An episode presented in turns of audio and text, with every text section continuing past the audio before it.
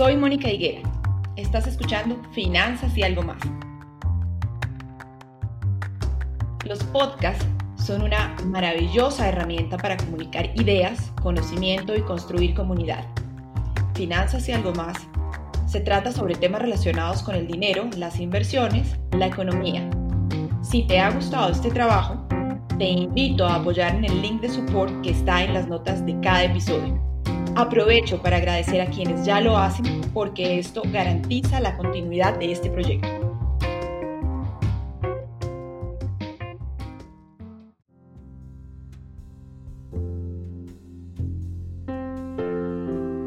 En este episodio hablaremos de startups. Las startups entendidas como emprendimientos de base tecnológica en edad temprana, que por sus características de negocio pueden ser más fácilmente escalables que las tradicionales pymes, pequeñas y medianas empresas. Ejemplos conocidos podríamos decir Rappi. Para conversar sobre esto he invitado a Sebastián Obregón de Work University. Sebastián es economista de profesión y empresario por convicción.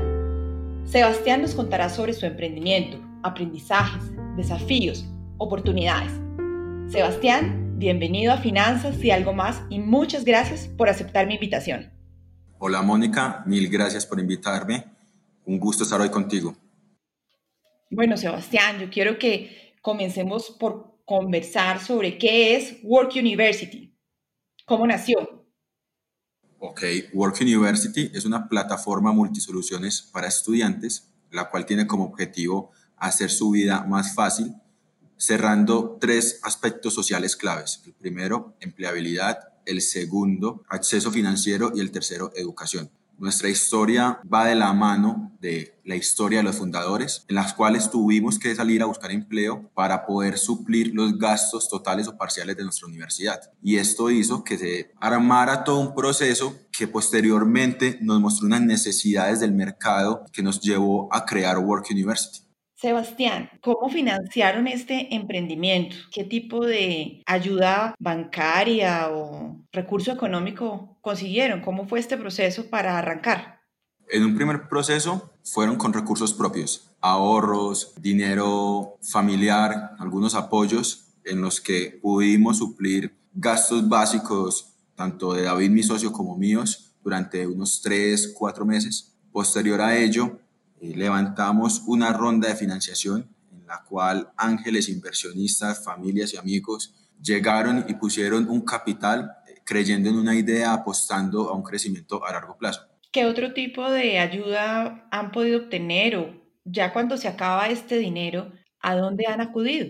¿A dónde acuden? ¿Cuál es el proceso para seguir adelante con la idea y llevarla a la marcha? Porque los amigos tienen un recurso limitado, ustedes también. ¿Y queda un momento en donde para seguir creciendo hay que buscar ayuda? ¿Qué hicieron?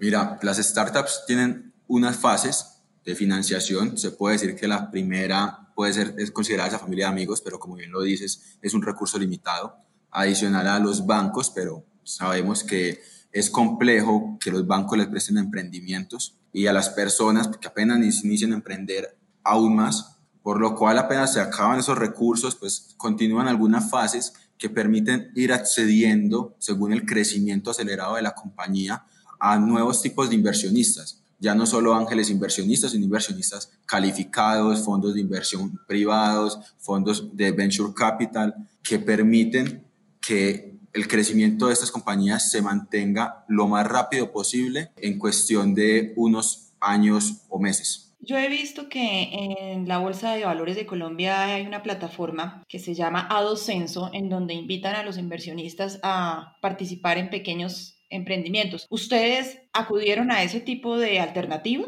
La revisamos, pero no acudimos porque las condiciones son un poco elevadas para una startup, para un emprendimiento que tiene menos de un año, que probablemente durante ese año no muchos facturen la cantidad que ellos desean o el requisito que plantean, por lo cual es un limitante para que estos MIPIM, estas startups puedan acceder a esa financiación a través de organismos como bolsas de valores. ¿Es costoso? Sí, es costoso, no solo desde las condiciones, sino también desde la misma estructuración para poder acceder a ello, lo cual hace que en una etapa como esta, cuidar la caja tiene que ser algo muy importante y ello hace que, que sea casi imposible acceder a, a estas opciones. Sebastián, ¿y hoy en día cómo está Work University? ¿Cuáles son las cifras de ustedes? ¿A cuántas personas han llegado para aportar o apoyar de manera positiva en temas de empleo, financiación y crecimiento? Porque entiendo que el objeto de este emprendimiento es aportar con calidad a los estudiantes jóvenes. Tenemos un año en el mercado. Afortunadamente logramos que más de 3.000 estudiantes en Colombia hayan conseguido empleo, se hayan conectado efectivamente con alguna de las 200 organizaciones con las que trabajamos. Hoy en día tenemos un poco más de 30.000 usuarios activos. Afortunadamente ha sido un proceso rápido, bastante retador y que nos ha dejado bien parados ante el mercado y en el que hemos visto a Colombia como el mercado para crear producto y validar para así poder expandir lo más pronto posible a nuevos mercados, que es el próximo paso de Work University. Sebastián, te está escuchando gente joven, te está escuchando gente que está en las condiciones de usar Work University. ¿Cómo lo hace? Nosotros somos una plataforma que utiliza analítica de datos e inteligencia artificial para identificar las habilidades blandas de la persona y con base en ellas conectar con la cultura organizacional de cada una de las empresas que trabajan con nosotros. ¿Cómo lo hacemos? Evitamos que la persona tenga que estar postulándose a convocatorias. Lo que llevamos a cabo es que proactivamente sugerimos los perfiles de cada una de las personas registradas en nuestra plataforma a, estas compañías, ayudando a que esa transición laboral sea lo más rápido posible. Y a las empresas que pueden estar escuchándote, empresarios, y quisieran encontrar recursos en tu plataforma, ¿cómo lo hacen? ¿Se inscriben? ¿Cuál es el proceso? Sí, es solo que ingresen a www.workuniversity.co, tanto estudiantes como empresas. Allí podrán registrarse, crear los requerimientos y nuestro modelo de negocio permite que las empresas estén atadas 100% efectividad. Solo nos van a pagar si somos efectivos y logran reclutar estudiantes o recién egresados en Work University. Si no, ni un solo peso nos pagan. Bueno, eso es, eso es algo bueno porque es permitir que la gente pruebe si realmente es efectivo y si es efectivo hace un desembolso.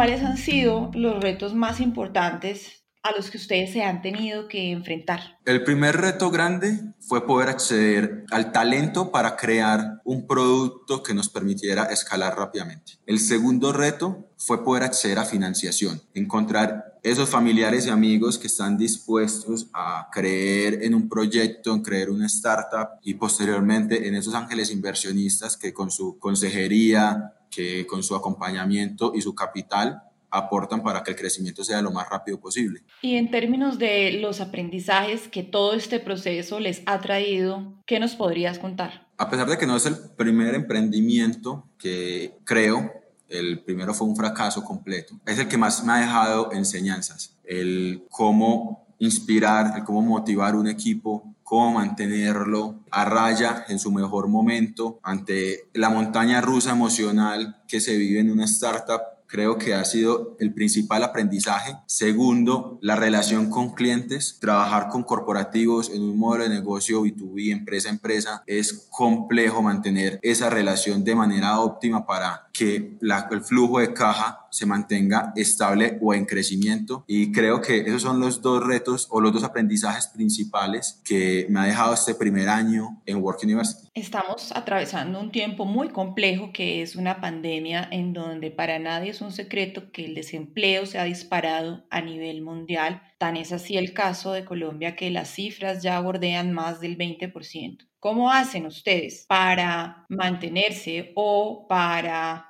enfocarse en algo en lo cual puedan seguir ayudando a los estudiantes que los han buscado y suministrando lo que las compañías que han confiado en ustedes están buscando. ¿En dónde están enfocándose? Mira, lo primero que hemos encontrado es una demanda de unos perfiles específicos a razón de la misma pandemia. Es cierto que en su gran mayoría se ha disminuido la demanda de perfiles de cualquier tipo, de cualquier edad, pero digamos que la, la pandemia ha permitido que diferentes compañías tengan que digitalizar procesos. Eso, por ende, hace que la demanda de perfiles tecnológicos dé cabida a perfiles muy junior, a perfiles estudiantiles, lo cual hace que Work University pueda ser un factor importante importante allí para las empresas. Eso como primer punto. Como segundo punto, es un momento en el que sonó mucho la palabra reinvención. No voy muy de la mano con esa palabra, pero sí es claro que era un momento de encontrar una línea de negocio que permitiera aprovechar las oportunidades que arrojan, utilizar de manera más eficiente el capital al que pudimos acceder y allí identificamos que el estudiante necesitaba acceder a una financiación inteligente, diferente a lo que encuentra en bancos o en las mismas universidades para poder continuar sus estudios apoyándose en la manutención. Y ahí fue donde Work University empezó a apoyar a estos estudiantes, entrar a financiarlos y crear un segundo modelo de negocio bajo una misma compañía, garantizando tanto la oferta y demanda de talento. ¿Cómo se ven apoyados los estudiantes cuando entran a la plataforma de Work University? Porque entiendo que la misión de ustedes también tiene un componente social bastante marcado. Explícanoslo, por favor. En Estados Unidos, en el mercado americano, en el mercado latinoamericano, el promedio de deserción estudiantil por factores económicos es del 40%. En Colombia es un poquito más alto. A su vez, cerca del 70% de los estudiantes tienen que estar trabajando para soportar su manutención o ayudar a sus familias, que esto fue lo que nos incitó a razón de nuestra historia a crear Work University. Por eso cuando un estudiante ingresa a nuestra plataforma, se le abre un montón de soluciones que la primera en la que nos concentramos fue empleabilidad, sugiriéndolo proactivamente a las empresas con base en esas habilidades blandas que ya les conté, utilizando la tecnología de la cual ya hablamos. Esto permite que la conexión sea mucho más rápida y eficiente. Y un segundo canal, pues que es el, que es el nuevo que venimos trabajando, es el hecho de que el estudiante pueda acceder a una financiación inteligente para tener esa manutención, mantener ese, ese sostenimiento que le permita continuar y no abandonar sus estudios y que podamos impactar positivamente en la sociedad desde la generación de empleo y desde mitigar la deserción estudiantil. ¿Por qué sería interesante para un inversionista invertir en una startup como Work University? Cuando una persona decide utilizar su capital para invertirlo en una startup es muy diferente a las inversiones tradicionales a razón de que en este tipo de compañías se le está apostando a cuántas veces los fundadores o las personas responsables de la startup tienen la capacidad de multiplicar mis inversiones, mi, inversión y no estar apuntando a rendimientos en porcentajes menores al 30, 40, 50%, sino estar hablando de 2, 3, 4, 5 veces o más el capital que yo invertí en un corto periodo. Un riesgo bastante alto, pero que muchas personas han decidido correr precisamente por la capacidad que se tiene el mercado latinoamericano, el mercado colombiano de generar grandes startups que puedan atraer retornos sobre su inversión muy positivos. En Colombia se habla mucho sobre el tema de la economía naranja y el apoyo a los emprendimientos. Quisiera que compartieras con nosotros cuál ha sido el principal apoyo que has recibido de los entes estatales, cómo funciona ese apoyo y hacia dónde esperas que llegue. Bueno, en Colombia el apoyo lo hemos recibido afortunadamente de entidades estatales o gubernamentales como Impulsa, AN, no netamente financiero. Creo que todavía falta un poco de ese proceso desde las entidades gubernamentales y estatales, pero lo que sí han hecho de una muy buena manera es apoyarnos en abrir puertas, en conectarnos, en ayudar a que la misión de nosotros como startup se facilite desde su papel como relacionistas públicos, pero resalto que aún hace falta un poco en el acceso a financiación que permita que la escalabilidad de los proyectos sea mucho más rápida. ¿Quién es Sebastián? ¿De dónde salió Sebastián motivado para emprender con una startup y cuál era la experiencia que tenía Sebastián antes de esto? Porque esto requiere conocer temas de funcionamiento empresarial, mercados, riesgo, etcétera, etcétera. Mira, Sebastián Tiene nada más 26 años. La verdad, empecé mi vida profesional recién cumplido los 18 a razón de las dificultades económicas que vivía estando en la universidad, me vi la obligación de buscar un empleo. Afortunadamente, un emprendimiento de investigaciones económicas, que hoy se puede decir que es una de las firmas importantes en Colombia, confió en mí y casi que me formó. Allí fue mi primera experiencia laboral en la que precisamente aprendí desde quien considero mi mentor cómo emprender, cómo sacar una compañía desde cero obvio desde mis labores diarias, entender el mercado, preparar procesos o preparar informes de investigaciones económicas a un nivel muy alto para que los principales bancos o entidades a nivel nacional se basen en ellos para tomas de decisiones. Posteriormente trabajé un poco en aspectos de inversión en renta variable y luego eh, me fui a trabajar a una de las principales compañías de financiamiento en Colombia con el objetivo de ingresar al mundo del riesgo de crédito, aprender de ello y poder concretar todas esas ideas que tenía en mi cabeza y crear una compañía que tuviera múltiples soluciones en un nicho específico, pudiera aglomerar todo esto que había aprendido durante un poco más de seis años de carrera profesional.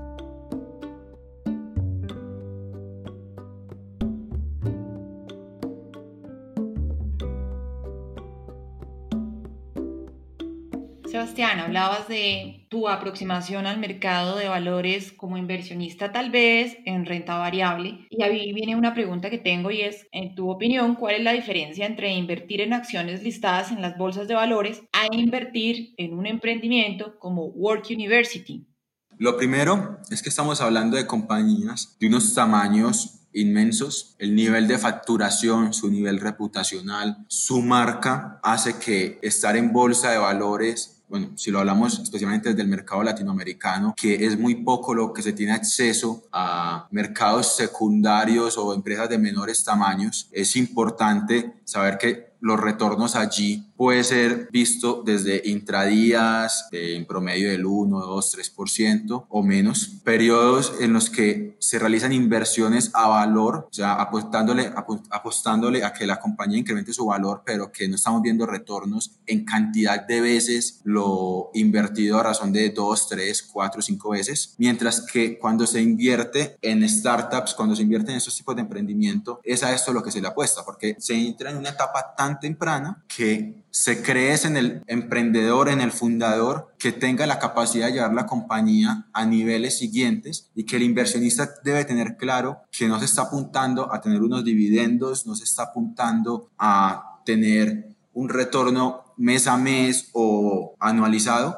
Lo que busca el emprendedor o lo que debe buscar también el inversionista es que la compañía alcance un valor suficiente para que luego luego llegue alguien en el mercado y decida comprarla o decida invertir una cantidad de plata suficiente para adquirir su participación y que esto le genere al mismo inversor dos, tres, cuatro, cinco veces en un corto periodo de tiempo el retorno necesario para considerar esto una inversión muy positiva. ¿Cuáles han sido los casos de éxito empresarial, startup, que más admiras y a lo que tú estarías apuntando llegar, parecerte, ser, cómo? En el mercado colombiano uno siempre va a decir, quisiera ser como Rappi, como domicilios.com, como empresas que han entrado en procesos de aceleración a nivel internacional en, como YC, entonces hablamos de empresas como, como Trora o procesos como 500 Startups, que son aceleradoras como Global Work, entre otras, que para uno se convierten en un referente y uno quisiera llegar allá y que espero poder estar llegando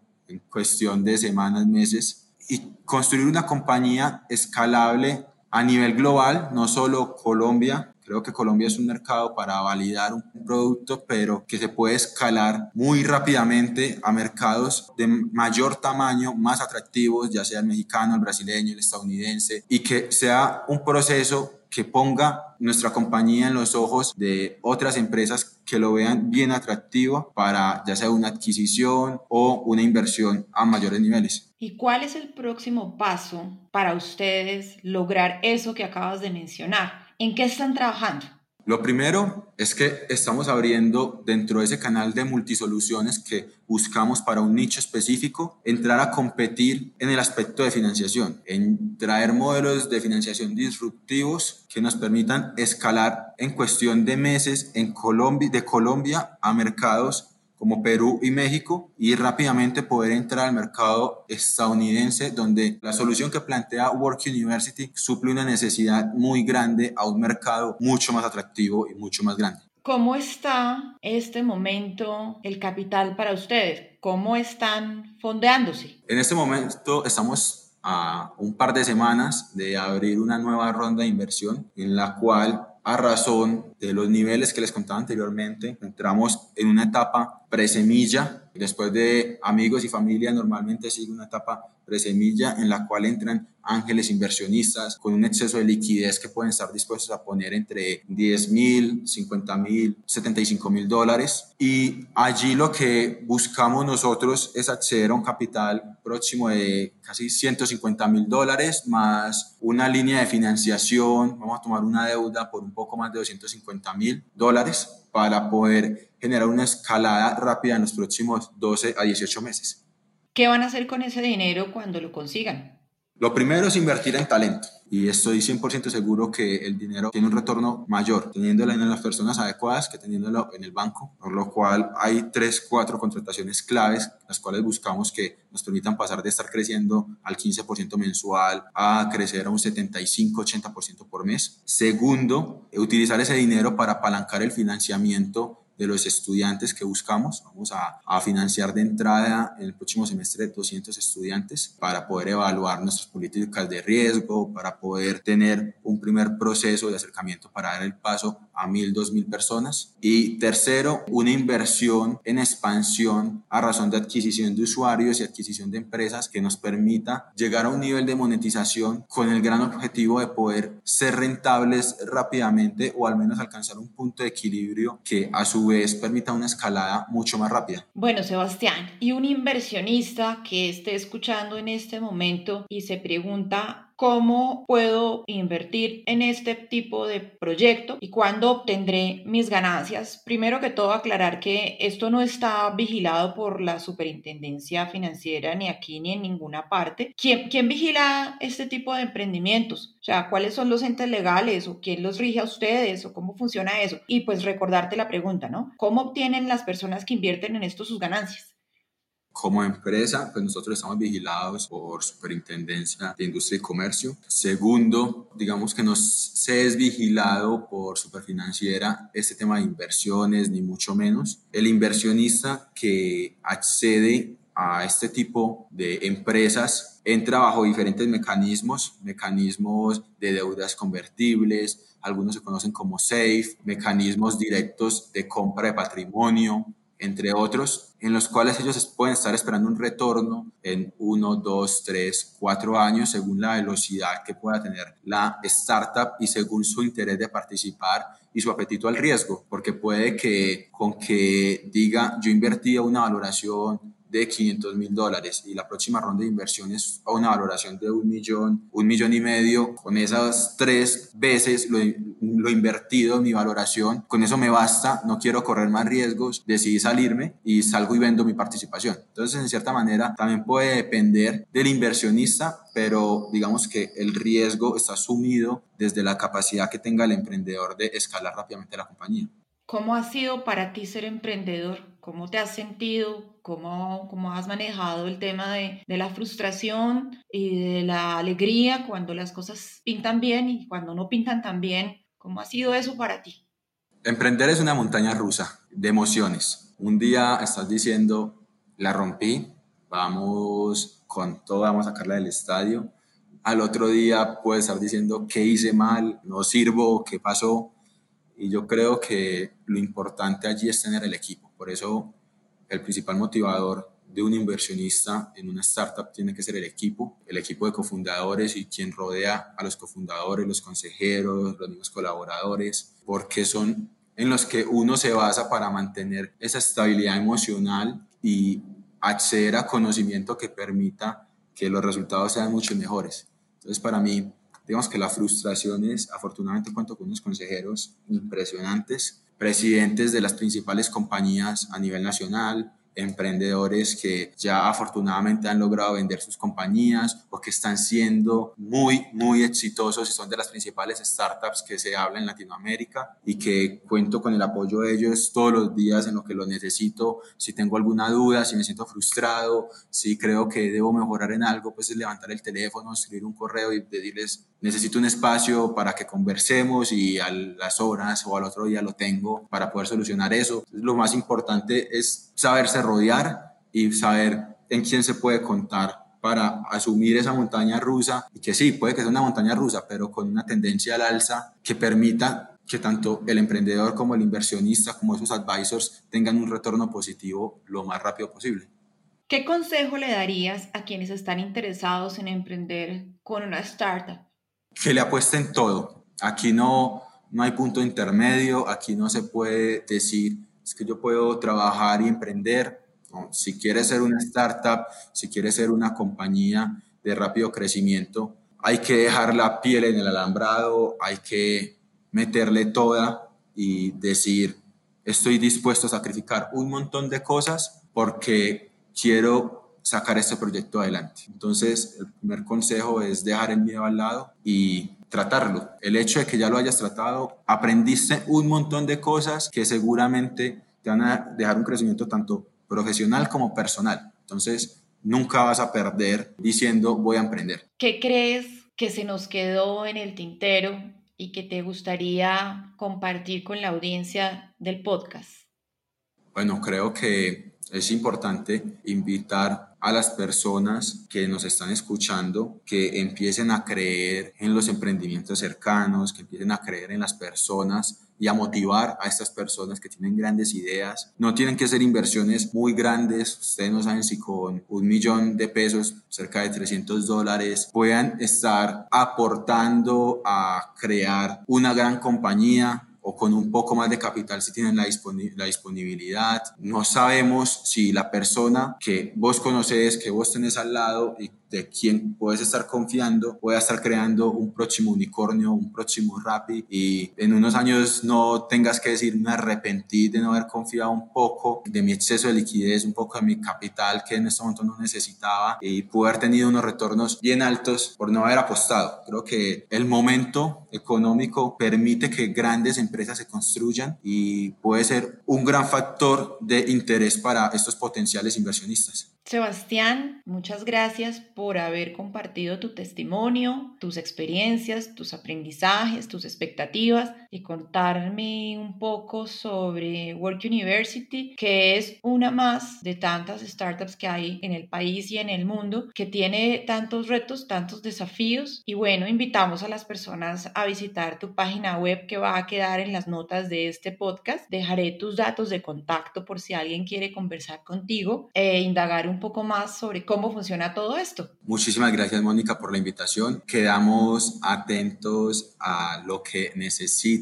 a quien necesita algún apoyo, algún consejo, contarle mi historia, contarle las experiencias que hemos vivido para que pueda tomar decisiones en alguna inversión o, o emprendiendo desde cero. Bienvenidos y en lo que podamos ayudar con todo el gusto. Y de nuevo, muchísimas gracias por la invitación.